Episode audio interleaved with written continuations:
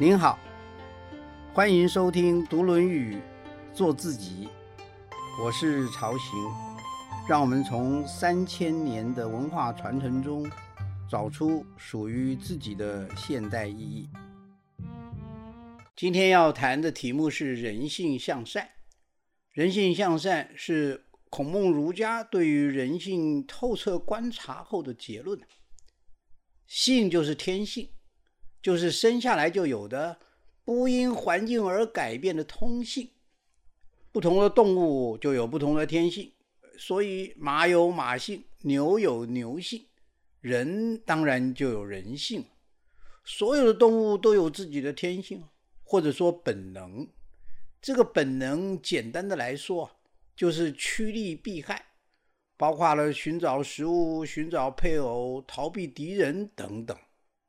人性就是每个人生下来就有的通性，但是我们在用人性这个词的时候，有时候会特别去指人的天性之中有别于其他动物的人之所以为人的特性。人当然也是动物的一种啊，所以当然也会趋利避害，但人也有其他动物所没有的天性。例如西方人常说人是理性的动物，就表示说除了是动物之外还有理性，这是和其他动物不同的。在这里啊，我们要指出人有道德感，这也是人和其他动物有所不同的地方。《论语·阳货篇》孔子说，性相近也，习相远也。每个人生下来啊，天性都是差不多的，但是经由学习慢慢的也会有所不同。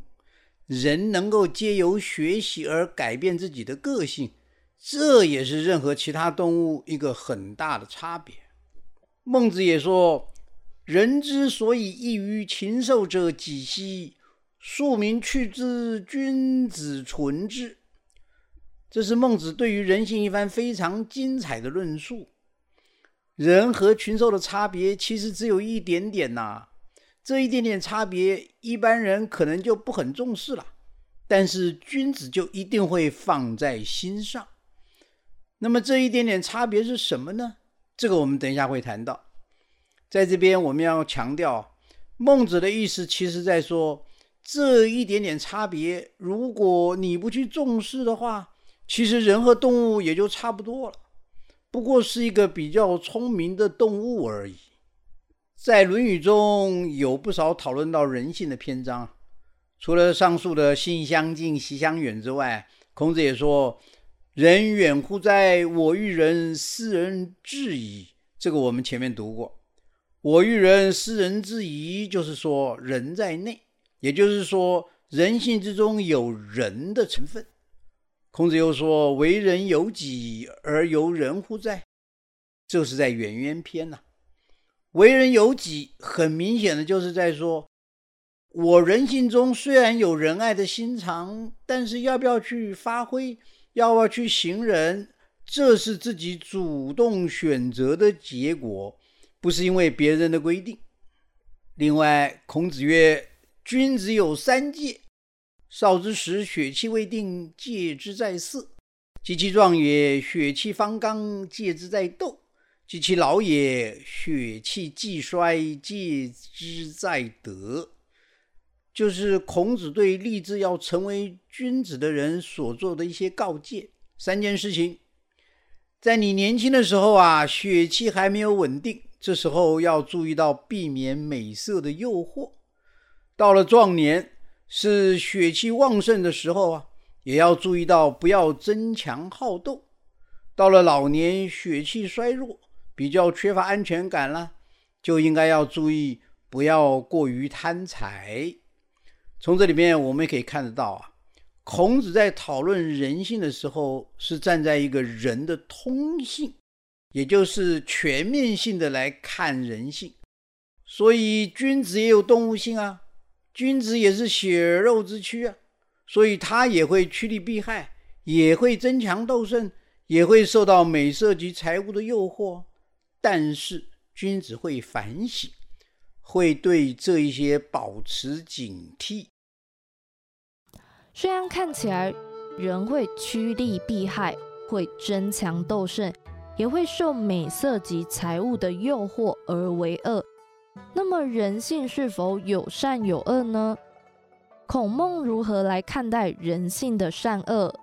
到了孟子啊，孟子对于儒家的人性论就做了相当大的突破了。孟子书里面记载，孟子道性善，言必称尧舜。那么什么叫性善呢？性当然就是指人性啊，人的天性啊。善在这边就指的是道德善，简单的说就是做应该做的事，善待他人。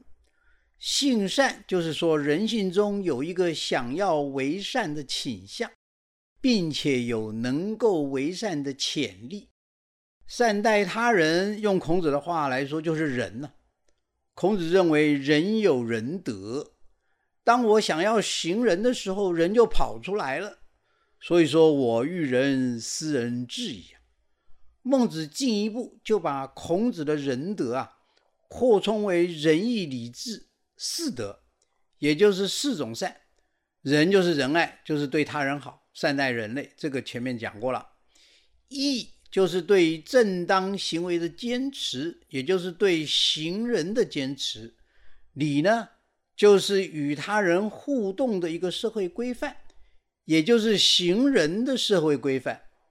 智就是对善恶的判断能力，对于一件事情合于人或者是不合于人的判断。所以我们要为善，要行人呐、啊，就必须判断这些事情符不符合仁爱，这就是智。一旦符合就要坚持，这就是义，并且要依照社会规范来进行，这就是礼。我们前面不是说过礼门义路嘛？在这边孟子不但提出了仁义礼智四德啊，而且进一步去追究仁义礼智的根源，就是事端之心啊。孟子说，恻隐之心，仁之端也；羞恶之心，义之端也；持让之心，礼之端也；是非之心，智之端也。恻隐之心就是怜悯心、同情心，或者是慈悲心。人之所以有仁爱的行为啊，想要去帮助他人，对他人好，这个基础，它的出发点就是这个恻隐之心。人都有恻隐之心。羞恶之心呢，就是指这个正义感。我们看到别人或者是自己做了不正当的事，就会觉得很可耻、很厌恶，这个就是正义感。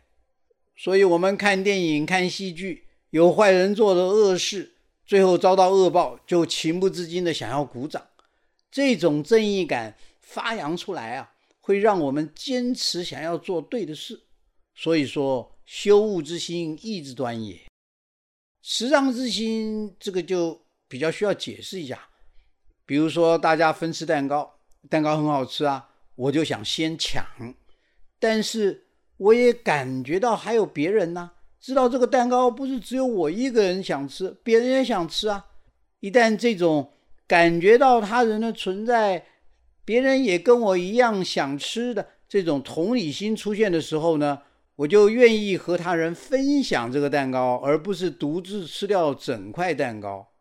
这个时候啊，持让之心就显示出来了，而这个持让之心就会是礼的根源。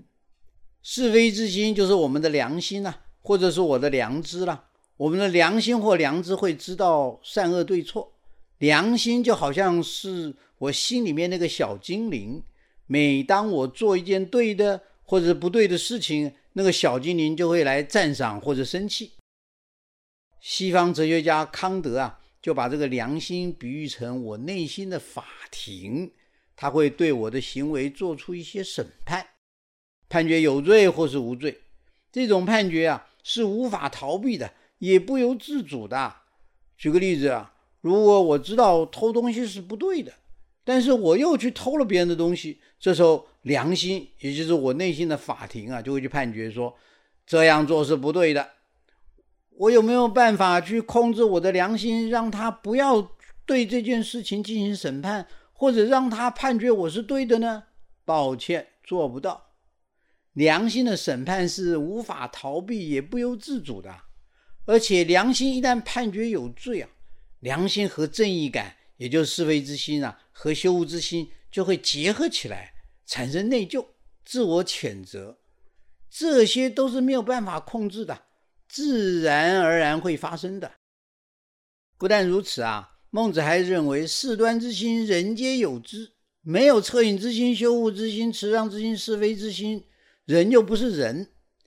这也就是说，事端之心在人性之中本来就有的，是人性的一环。但是要注意哦，事端之心不是善哦，只是一个善的开端，只是一点点的感动，稍纵即逝，必须要扩而充之，才能够把善实践出来。孟子说，凡有事端于我者，知皆扩而充之矣，若火之始然，泉之始达。所以事端之心只是善的一个小火苗，真正要把善实践出来啊，还是要靠自己的努力。傅佩荣教授就把孔孟的这个思想，性善的思想，总结为人性向善四个字。向善的向就代表是一个趋向，一个力量。人如果真诚啊，就会感受到内在有一股力量要求自己来行善。这个力量啊，只是潜力，还未必能够真正的发挥，因为人有选择，可以选择真诚啊，真诚的面对人性中向善的力量，或者是不愿意真诚面对这个向善力量，而改以自身利弊得失的计算。如果选择真诚，这个向善力量就会发出来，就会行善；如果选择利弊得失计算呢，就会趋利避害。趋利避害可能为恶，也可能为善，但是就算是为善，也不是因为善而去为善，而是因为有利而为善。这样听起来，人性中是有股向善力量，但是我们又应如何行动，让人间的善能够实现呢？在这里我们有必要把善这个字再说明一下。善指道德善，这个善呢，必须皆由行动来实现。那么善如何实现呢？善就是要让人与人之间能够有一个适当的关系，人与人能够适当的相处，这就是善，就是善的实现了。孟子说，父子有亲，君臣有义，夫妇有别，长幼有序，朋友有信，这个就是善的实现。那么如何让人与人之间的关系能够维持适当呢？要适当就必须考虑到我、你、他三个因素。我就是指我的内心要真诚，你也就是对方啊，要行善就能够与对方沟通，了解对方的期许。他就是他人啊，就是社会啊，要行善也要能够符合社会的规范。我们这边提到我、你、他，这三者还是有顺序的。首先就是我的内心必须要真诚，其次呢，要能沟通及了解对方的期许，最后才要考虑要符合他们、符合大家、符合社会的共同规范。要能够做到上述三点啊，人间的善自然就能够实践出来了。以上简单的介绍人性向善的概念。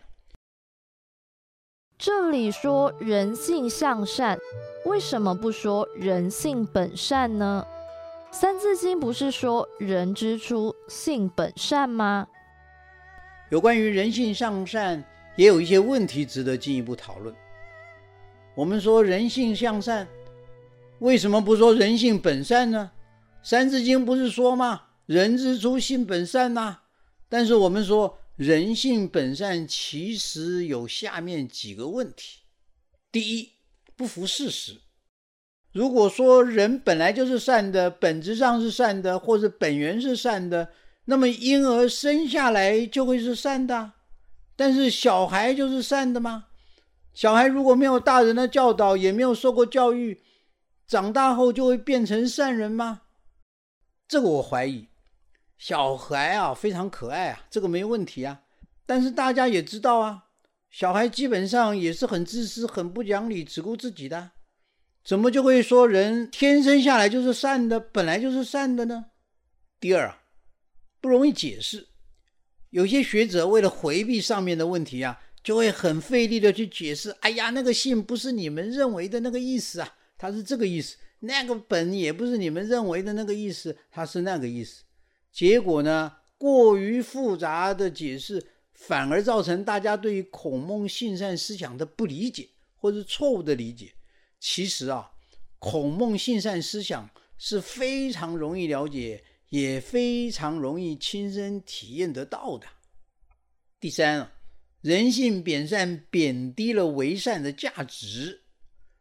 人要为善，要做善事，要善待他人是一种选择，这个选择是主动的，而且往往是要付出代价的，要牺牲自己的私利的。牺牲越大，越能显示这个选择为善的道德价值。我们都知道蜜蜂会毫无选择的帮助同类啊，那是本能，没有道德成分。如果人性是本善的，人做善事帮助同类，就好像蜜蜂会帮助同类那样，只是本能的反应，不是出于选择，那也就没有道德价值啦。也因为上面的几点原因啊，所以我们这边说人性向善，而不说人性本善。因为人性本善只能够作为一种信仰，经不起理性的讨论，也经不起经验的观察。再来，我们说人性向善，为什么不说人性向恶呢？在现实世界上，人也会为了私利而为恶啊，人性中也有嫉妒、贪婪、怨恨这些负面的情绪，使人为恶啊。这个世界上也充满了人类的恶行啊，这说明了人性中也有为恶的成分嘛。但是为什么我们不说人性向恶呢？因为人虽然会为恶，会做伤害别人的坏事，但是人不会因为做坏事而心安理得。一旦真诚的反省，良心会不安。换句话说，为恶的人也未必喜欢为恶。人可能因为经不起诱惑，或者意志软弱去做坏事，但是不会因为想做坏事而去做坏事啊。恶人难道希望自己的子女也去为恶吗？但是善人必定希望自己的子女也是善人。所以我们说人性向善，而不说人性向恶。人性向善可以说孔孟儒学的基石了。我们前面几乎每一讲归根究底都与人性向善有关。比如说谈到君子坦荡荡，君子坦荡荡的背后是什么？是人性向善啊。谈到为政在人，为什么说为政以德呢？为什么说修己可以安人呢？背后的依据是什么？也是人性向善啊。因为人性向善，所以我内心就有动力，也有能力，可以与他人和谐相处，可以去做好人行好事，而且与人和善相处也会使我自己的身心愉快，这就是人性向善啦、啊。这个向善的人性是每个人都有的，每个人都一样的。在此我要再次强调，人性向善不是一个理论或者是道德教训，它是一个事实，而且呢，要了解这个事实有助于我们立身处世啊。让我们从现代人的角度来看一看人性向善对我们有什么启示呢？首先，人性是否向善这个事情是可以在自己身上体会的、体验的、体证的，不是空谈。其次啊，人固然有向善的力量，但这个力量只是一点点，只有在真诚面对自己的时候，这个力量才会显现出来。再来啊，人固然在真诚的时候就会感受到内心那股向善的力量，但是我是否要真诚，是否要依照那一点点的善意去行善呢？这个还是要自己的选择。在这里我用圣经大卫王与乌利亚将军的故事啊，来说明人性向善与选择为善之间的关系。乌利亚是大卫王属下的一个将军，大卫王啊看上了乌利亚的妻子，想占为己有，于是大卫王就动脑筋啊，把这个乌利亚安排到一个危险的战场，让乌利亚战死。哎，大卫王就水到渠成了，顺理成章的把乌利亚的妻子纳为王妃了。事后大卫王又非常悔恨自己的恶行啊，于是写了一些诗篇向上帝祷告忏悔。我们可以想象一下，大卫王在想那条毒计谋害乌利亚的时候，他的良心，他的是非之心有没有告诉他说这是错的呢？这是不对的呢？当然有啊，但是大卫王为了私欲，仍然选择昧着良心做那个坏事。当他在事情过后，在若干年后，大卫王的内心，他的羞恶之心有没有运作，而对这件事情产生羞愧、厌恶、悔恨或是内疚呢？当然有嘛，不然他也不会在诗篇中对上帝提出那么多的忏悔啦。这个故事的心理过程这么的复杂，我们又不是大卫王，为什么我们可以理解这些事情呢？因为大卫王是人啊，和你我一样都有相同的人性啊，所以人性向善并不是什么复杂的理论啊。善也不只是帮助别人或扶老太太过马路这一类的事啊，能和父母、子女、兄弟、夫妻好好相处，能和长官、部属、朋友甚至陌生人好好相处，这些都是善。善就是和别人好好相处，要想和别人好好相处，内心就要真诚，要能跟对方沟通，了解对方，要能遵从社会的规范。反过来啊，如果有人总是在盘算自己的利害，也不愿意为对方着想，或无视于社会的规范，那这类的人就比较容易为恶，也不会是君子啊。这种人最好就跟他保持距离。人性向善的重点啊，不是在劝人为善，而是从人性面去看人与人如何适当的相处。这就是孔孟性善论对现代人的启示。下次再会。金句选粹。人之所以异于禽兽者几兮，庶民去之，君子存之。人与禽兽的差别其实只有一点点啊，这一点点差别，一般人可能不会很重视，但是君子一定放在心中。为人由己而由人乎哉？仁爱在我心中本来就有，但是要不要去实践它呢？这是一个选择，这个选择必须是由我自己决定的，跟别人没有关系。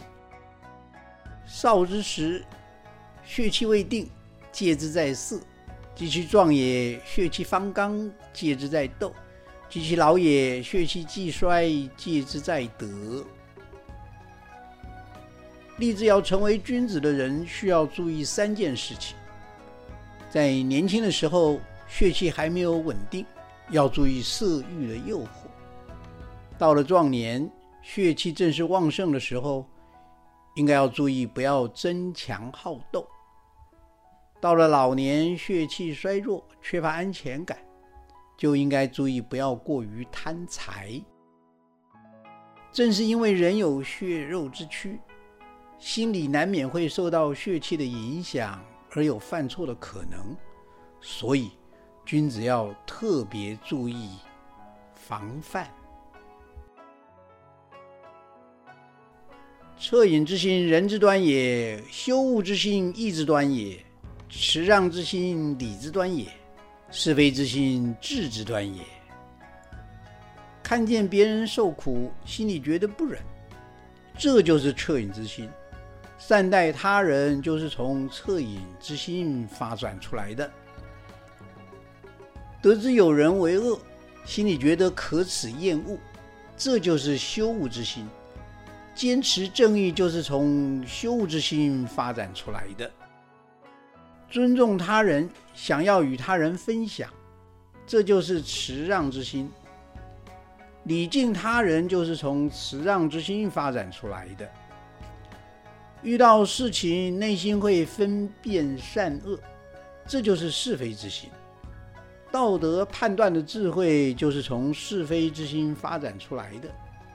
恻隐之心、羞恶之心、慈让之心、是非之心，这四种善端在我心中本来就有，也是我想要行善，也有能力行善的保证。至于是否真的能行善，还是要看个人的选择，因为行善与自私自利往往是有冲突的。